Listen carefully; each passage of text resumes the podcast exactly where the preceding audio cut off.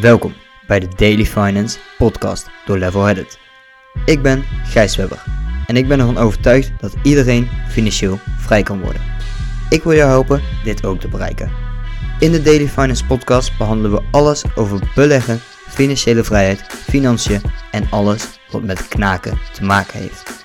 Bij de Daily Finance podcast krijg je één keer in de twee weken één update van de financiële markten. Dus mis geen aflevering, want je kan geld mislopen. Laten we snel beginnen. Facebook ligt onder vuur. Heb ik aandacht te pakken? Mooi zo. Want kunnen we gelijk het erover gaan hebben waarom Facebook onder vuur ligt en waarom ze hun naam hebben veranderd in Meta. Facebook ligt onder vuur omdat ze weer, ja, eigenlijk beschuldigd worden van een heel groot privacy-schandaal. En Facebook heeft daarin niet de beste reputatie. Ik wil je sowieso allereerst welkom heten bij weer een nieuwe podcast. En het belangrijkste nieuws van de afgelopen twee weken is dat Facebook Meta is geworden. En dat heeft ook te maken met dat ze willen voorkomen dat Facebook gelinkt wordt aan het slechte privacy-schandaal. Zodat mensen Meta, het moederbedrijf van Facebook, WhatsApp, Instagram en andere talloze diensten, minder snel verbinden met de dienst Facebook zelf. Maar daarnaast heeft het nog een reden. En dat is namelijk de opkomende hype van Metaverse. En wat dat is, gaan we in het begin van deze podcast behandelen. Want het is een nogal interessant onderwerp, de metaverse. De metaverse is een plek waarin vrijwel alles wat nu mogelijk is in de normale wereld, straks mogelijk zal worden gemaakt in de virtuele wereld. De lijn tussen virtueel en realiteit zal kleiner worden. En dan moet je denken aan dat vrijwel alles, zoals ik net al zei, wat je nu kan doen in de normale wereld, straks ook kan in de virtuele wereld. Verschillende bedrijven hebben al gezegd dat ze werken aan de metaverse. En zo onder andere ook Facebook en Microsoft zijn beide bezig met het bouwen van hun eigen metaverse.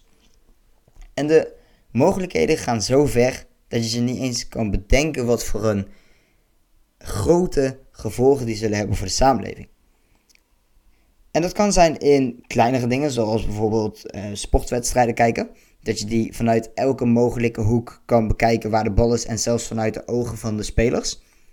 Dat is al vrij vet als je erover nadenkt. Dat stel bij een bokswedstrijd dat je gewoon, in plaats van dat je gewoon in het publiek maar van één kant alles ziet met een camera, gewoon vanuit de ogen van de bokser de andere gast hem ziet slaan.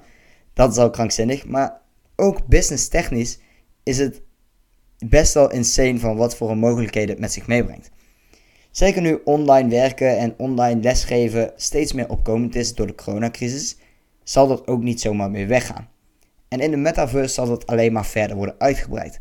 Doordat er gewoon een soort van virtuele ruimte wordt gecreëerd waarin iedereen zijn eigen personage heeft. Waardoor je lesgeven online minder online lijkt. Het lijkt zelfs zo echt straks dat het lastig te onderscheiden gaat zijn tussen de realiteit, dus les krijgen in het echt van een docent in een hoorcollege, of gewoon online in de metaverse. Het zal bijna identiek aan elkaar zijn. En dat is best wel eng om te bedenken, maar dat brengt ook dus weer die enorme mogelijkheden met zich mee. Toch is niet iedereen enthousiast. Er is namelijk ook kritiek, doordat het privacy issues met zich mee zou brengen, doordat de grote databedrijven nog meer data zullen krijgen en daarnaast wordt er ook zorgen gemaakt over de mentale problemen. Denk nu eens maar aan de vele jongeren die verslaafd zijn aan social media apps, aan gamen en andere ja, verslavingsgevoelige technische snuffers die we vandaag de dag hebben. Dat zal met de komst van de metaverse zeker niet af gaan nemen. Het zal juist alleen maar toe gaan nemen. En dat is zeker een risico die bij de metaverse komt kijken nu nog eventjes terugkomen op wat voor mogelijkheden het kan gaan hebben. Als de metaverse gebouwd wordt zoals het er nu naar uitziet, kan het mogelijk gaan zijn dat bedrijven niet meer hoeven te reizen om bepaalde meetings te geven. Je kan dus gewoon op vijf continenten op dezelfde dag een meeting geven, omdat iedereen gewoon online samenkomt in de virtuele wereld die vrijwel identiek is aan de echte wereld. Dus ja, dit soort kleine mogelijkheden die je soms niet voor mogelijk zou houden, worden nu mogelijk. En dit is allemaal nog maar het topje van de ijsberg van wat nu bekend is. Het is veel groter dan je gaat denken. Het is echt absurd. En gelukkig kan je vandaag de dag ook al erin investeren. Zoals je in vrijwel alles kan investeren, kan dat ook in de metaverse. Er zijn namelijk al veel bedrijven die bezig zijn met de metaverse. Zowel gewoon bedrijven zoals Facebook en Microsoft, maar ook cryptomunten die zich focussen op de metaverse.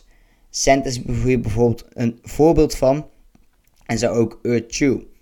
Um, Cent is een gaming token waarin iedereen zijn eigen stukje land als het ware kan kopen. En op je eigen stukje land kan je dan een spel bouwen wat samen een ja, hele grote wereld bouwt met spelletjes. En Earth2, dat is een nog vrij nieuw opkomend project, is een project waarin je land kan kopen in de virtuele wereld. Dus mocht straks de metaverse echt een groot ding worden, dan zou je al een stukje land hebben dat als het ware van jou is in die virtuele wereld waarin jij dingen kan doen die je zelf wil doen. En dat is natuurlijk ook, mocht het heel groot worden, weer geld waard. Maar toch neem je wel een redelijk groot risico als je in dit soort projecten investeert, omdat de verwachting voordat de metaverse echt er staat, dat gaat nog wel een tijdje duren. Facebook verwacht dat het tussen de 10 en 15 jaar gaat duren om eigenlijk een eerste echte goede versie af te kunnen gaan leveren. Dus ja, het zou zeker een lange termijn investering zijn, mocht je ervoor kiezen om een deel van je vermogen in de metaverse te investeren. En dan gaan we nu beginnen met de main podcast. En in deze podcast gaan we het hebben over wat de beste manier van investeren is. Er zijn namelijk talloze manieren van investeren. Maar om eerst te weten van wat de beste manier van investeren is, kunnen we eerst even kijken naar wat voor een investeerder ben jij. Want ook daarvan heb je heel veel verschillende opties. Zo heb je de daytrader, de crypto-belegger, de vastgoedinvesteerder. Je hebt mensen die voor de lange termijn beleggen, voor de korte termijn, goud, zilver. En die opties zijn nog wel eens overweldigend. Maar het is goed om te weten dat een goede belegger van alles een beetje heeft. Dus het is niet zo dat een belegger al in gaat op crypto of al in op vastgoed. Maar juist die diversificatie van je portfolio is erg belangrijk. Daar zullen we ook zeker in een latere podcast op terug gaan komen. Want bij investeren is diversificatie een van de belangrijkste dingen die je hebt. Het is namelijk gewoon spreiding om je risico te verlagen en toch je rendement te verhogen. Dat is wat je door middel van diversificatie probeert te bereiken in ieder geval. Zeg niet dat het altijd lukt, maar als je niet diversificeert, zul je altijd een groter risico lopen. Met wel weer de kans op een hoger rendement. Maar door middel van diversificatie kan je je rendementen stabieler en predictable maken. Dus je hebt een beter beeld in wat je kan verwachten het jaar erop en ook zo wat je kan verwachten als je eenmaal stopt met werken en bijvoorbeeld op jonge leeftijd met pensioen gaat. En bij Level Headed focussen we weer ook op. We focussen niet echt alleen maar standaard op één manier van beleggen. We proberen iedereen alles een beetje mee te geven. Wel ligt onze expertise voornamelijk op het gebied van aandelen. Maar hoe je investeert zit ook nog een verschil in. Je hebt namelijk mensen en die investeren elke dag een beetje. Je hebt ook mensen die elke maand investeren. Of mensen die alleen maar investeren wanneer de markt een correctie heeft, dus enkele percentages gedaald is. En je hebt bijvoorbeeld ook mensen die alleen maar investeren op bepaalde indicatoren zoals de price-to-earnings ratio. En om dit uit te gaan leggen wat nou statistisch gezien de beste manier van investeren is, gaan we het doen aan de hand van vier types. En die vier types zijn het volgende. We hebben gemiddelde Gijs, bange Bas, gebalanceerde Gerard en analist Appie. En ieder personage investeert op een net iets andere manier. En aan het einde van de podcast gaan we kijken naar wat nou de beste investeringsstrategie is die gekozen is. Dus we hebben gemiddelde Gijs, Bange Bas, gebalanceerde Gerard en analist Appie. En gemiddelde Gijs investeert heel simpel. Hij investeert elke eerste dag van de maand zijn investering van 100 dollar. Het gaat trouwens over een periode van tussen 1994 en 2020. Dus die twee tijdsvakken kijken we naar wat nou de beste manier was geweest van investeren. En dus met een bedrag van 100 dollar per maand. Bange Bas investeert alleen als de price-to-earnings ratio minder is dan het gemiddelde van de afgelopen 5 jaar. Dat zal ik even verder toelichten. Price-to-earnings ratio is het ratio dat de inkomsten van een bedrijf ten opzichte van de waarde van een koers van een aandeel. Dus stel een bedrijf verdient 1 euro en het aandeel is, um, is 10 euro, dan is de price-earnings ratio is 10. Omdat dus de stok is 10 keer meer waard dan wat het bedrijf verdient. En dat kan je dus gewoon per bedrijf bekijken van wat de price-to-earnings ratio is. Maar dat kan je ook bijvoorbeeld per index bekijken. En Gerard, sorry, Bas, investeert dus alleen wanneer de price-to-earnings ratio minder is dan het gemiddelde van de afgelopen 5 jaar. Dan hebben we ook nog gebalanceerde Gerard. En hij doet iets soortgelijk, maar hij neemt iets meer risico. Zij investeert alleen wanneer de price-to-earnings ratio binnen 20% van het gemiddelde van de afgelopen 5 jaar zit. Dus hij heeft als het ware 20% erboven of 20% eronder. Investeert Gerard nog steeds gewoon netjes zijn 100 dollar per maand in de markt. En dan hebben we ook nog Appie. Analist Appie. Analist Appie investeert alleen wanneer de markt een bepaald percentage corrigeert. En daarbij kijken we naar 1%, 3%, 5% en 10%. Wat daarvan de uitkomsten zijn, dat behandelen we allemaal aan het einde. Maar het is dus goed om te weten dat we hebben Gijs, Bas en Gerard en die hebben één analyse. En analist Appie heeft er dus vier, omdat we kijken naar wat is nou de beste strategie van analist Appie. Is het nou bij een 10% daling kopen of bij een 1% daling kopen beter? Vandaar dat we vier situaties bekijken bij analist Appie. Wat ook nog goed is om te weten, is dat wanneer ze niet investeren, kopen ze treasury bonds van de United States. Treasury bonds van de United States kun je zien als staatsobligaties. Dat zijn dus als het ware leningen die je verstrekt aan de overheid. En op basis van die leningen krijg je ook nog een bepaald percentage rendement. Allemaal duidelijk tot nu toe? Ik hoop het wel. Anders luister het nog even rustig op gemak terug. Maar we hebben dus gemiddelde Gijs. Hij investeert gewoon heel simpel. Elke dag de eerste van de maand. Bange Bas investeert alleen wanneer de price-to-earnings ratio minder is dan het gemiddelde van de afgelopen 5 jaar. En Gerard investeert alleen als die dus binnen de 20% valt van de afgelopen 5 jaar. En Appie gaan we kijken bij 4 percentages van correcties. Laten we dan nu eens gaan kijken naar wat de uitkomsten zijn van de verschillende strategieën. Je zou het misschien niet verwachten, maar degene die bovenaan komt is gemiddelde Gijs. Met een portfoliowaarde van 169.036 dollar. Een rendement tussen 1994 en 2020 van 406 procent. Dus letterlijk het makkelijkste wat je kan doen, wat het minste tijd kost en alsnog de beste resultaten oplevert, is gewoon gemiddelde Gijs zijn. Heel simpel, eerst van de dag, eerste dag van de maand investeren en niet te veel over nadenken.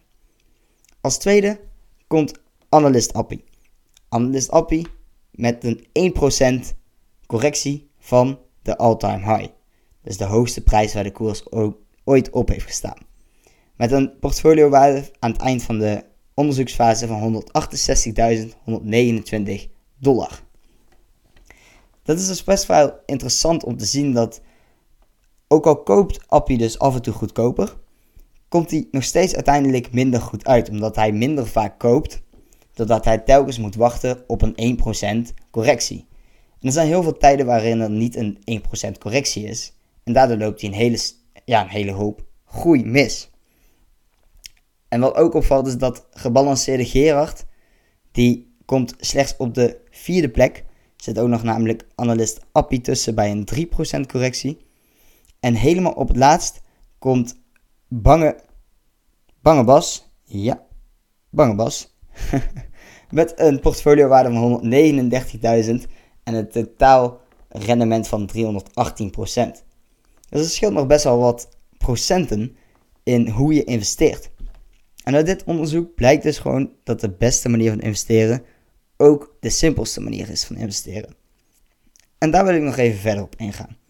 Want vandaag de dag zie je heel veel cursussen en dergelijke online staan die voornamelijk focussen op, het, op de korte termijn. En ze proberen met hele dure en moeilijke strategieën een heleboel sales binnen te halen. En het werkt heel goed voor degene die het bedrijf runt.